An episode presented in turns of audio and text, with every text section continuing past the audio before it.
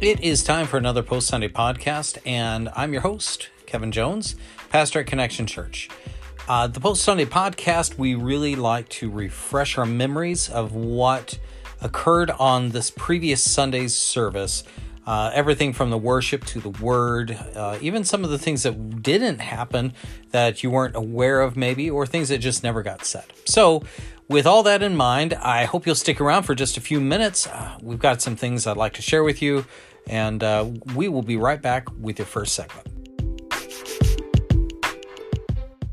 At the end of service, Abby had played a song for us. It's a, the title of the song is called Tremble uh, by a group called Mosaic, and the words to this are pretty amazing, and there's a lot packed into them. Uh, but there's one section, I guess, for today's episode I, I kind of wanted to look at. And it's the chorus. It reads like this Jesus, Jesus, you make the darkness tremble. Jesus, Jesus, you silence fear. Um, I, I love the imagery here. Uh, and there's a verse that definitely comes to mind for me. It's something God's been working in me now uh, for a little over a year at least. And it's a verse out of Psalm 139 and it's verse 12. I'll read it out of the ESV.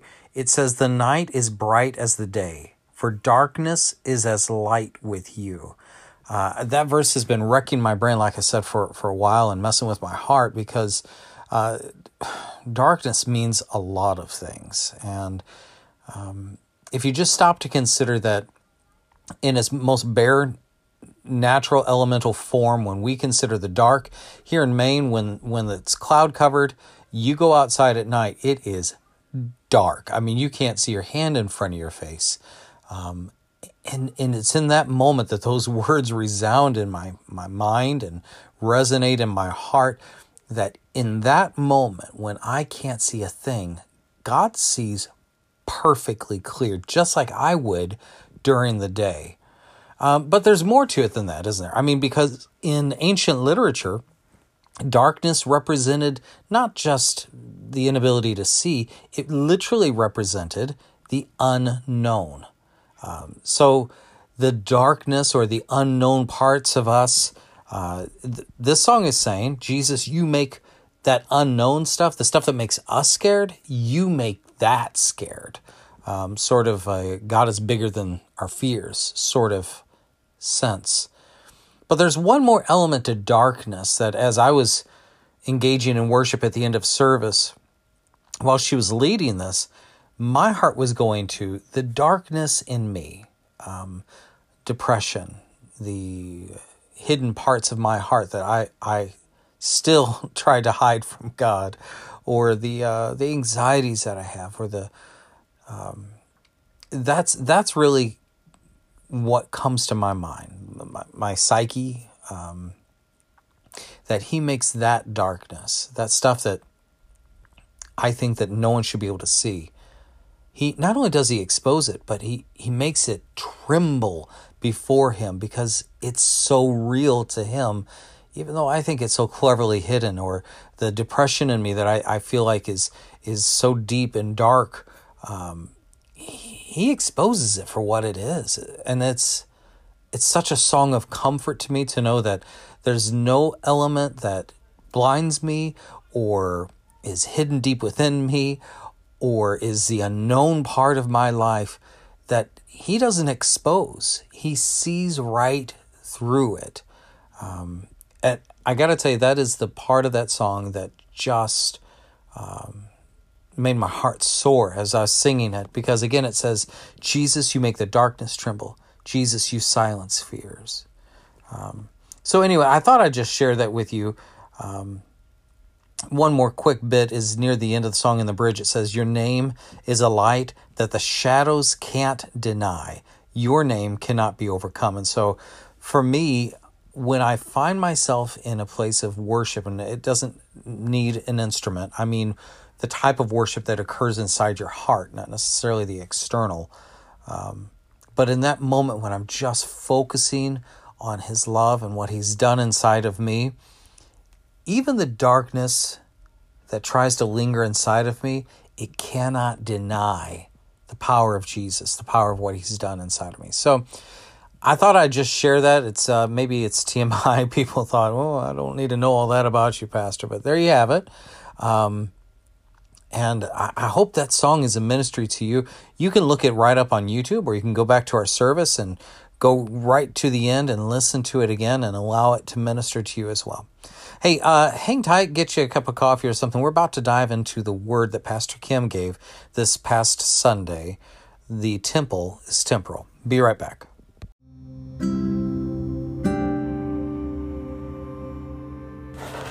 Pastor Kim's sermon had uh, had me reeling in a couple of ways, and I'd like to share at least one of those things with you now, and and maybe a, a thought that I had uh, that was going on in the message. She she had three little words that she said that absolutely, like I said, floored me. Um, she asked, "What is left?" Um, and it was in reference to the temple being destroyed. The question was, what would be left? Would there be a lampstand? And she made the analogy of our house fire. Now we we didn't have your typical total loss that most people imagine, you know, rubble and smoke and ash. Uh, ours was considered a total loss uh, because of fire damage, but also because of smoke damage and water damage from the firemen trying to put the fire out. Uh, there was some structural damage that happened uh, to the foundation, therefore, it was considered a total loss. And she had expressed, she and I going through what was left of our, our home and our belongings.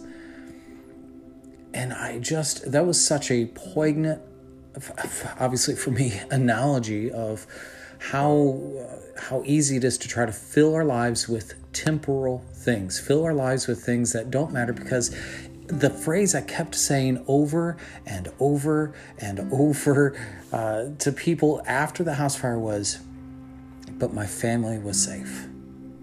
Yeah, we may have lost this thing, we may have lost that thing. Um, we'll never get those baby pictures back. I'll never again have that uh, that book. Uh, it was a one-time edition, you know. Um, yeah, we lost some really incredibly seemingly important things uh, in the house fire, but what we didn't lose was each other. The question, what is left, when we apply that spiritually, when we are robbed of everything temporal that we have put in our hearts, what is left? Um, it, it was a great reminder to say, to ask, what are we investing into eternity? What are we investing spiritually that is eternal? Uh, it really does, as she pointed out, make prayer time and reading and worship and meditation, all those things really come to life. And it also makes investing into hearts, other people's lives, um, so much more important when you consider uh, when everything's stripped away, these are the things that matter to love the Lord your God with all your heart, soul, mind, and strength, and to love your neighbor as yourself. This, this is the eternal matters. Um, and so, anyway, uh, just a thought on that that I wanted to share from her words. As she had shared with me what she was going to preach, something that was um, kind of going through my mind was that Paul says that in 1 Corinthians chapter 3, 16, do you not know that you are God's temple? And that God's Spirit dwells in you. Um, when she and I were, like I said, batting this message around a little bit, and I shared with her that was probably the direction I was going to head with this message. And I'm so glad she preached what she did because I personally needed that, um, what she had. And she mentioned, you know, you ought to share what you've got on the Post Sunday podcast. And I said, yeah, that's a great idea. But uh, the fact is that we are the temple currently. Just like in the Old Testament, everything was external, and I keep saying this every Sunday, and I said it in our last podcast. Everything about the Old Testament was about the external. And now we get to the New Testament and we read that everything is internal. So now, you know, once we had this temporal, physical uh, building, now we are that physical temporal building. And yet, just like the old temple was designed for worship and glory and uh, pointing people to the everlasting God. This temple, as Paul says, do you not know that you yourselves are God's temple? Now, our purpose is entirely about pointing people to God, pointing people to the everlasting one, and that God's Spirit dwells in us, just like the Holy of Holies was the place to meet with God in the temple. Now, inside of us dwells the Holy of Holies. Um, and just like the Old Testament temple, it was temporal. Our temple is temporal. But wow, what we carry inside of us. Um, really, that's what should be pointed out. That's what we should be living for is for the purpose of being carriers of Holy Spirit inside of us. Well, just a few thoughts, a couple thoughts there from Sunday's message. Again, I was floored and impressed with uh, uh, Pastor Kim bringing that word to us, especially when she was struggling with so much pain that day uh, and it being Mother's Day. So, uh, kudos to her. And uh, I hope that uh, if you hadn't heard that message and you're just now hearing this podcast, you should go to our Facebook page or to our YouTube page and uh, check that out and take a good listen to it. There's some great, great stuff.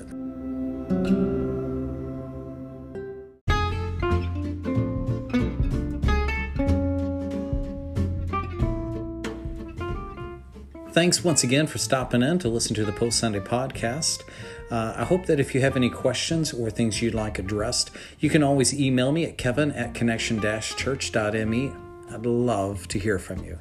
Praying for God's blessings on you and your family and your loved ones during this uh, pandemic. Remember, 2020 means finished, finished. This is all going to be over, and we're going to praise God and we'll start a brand new season together. Love you guys.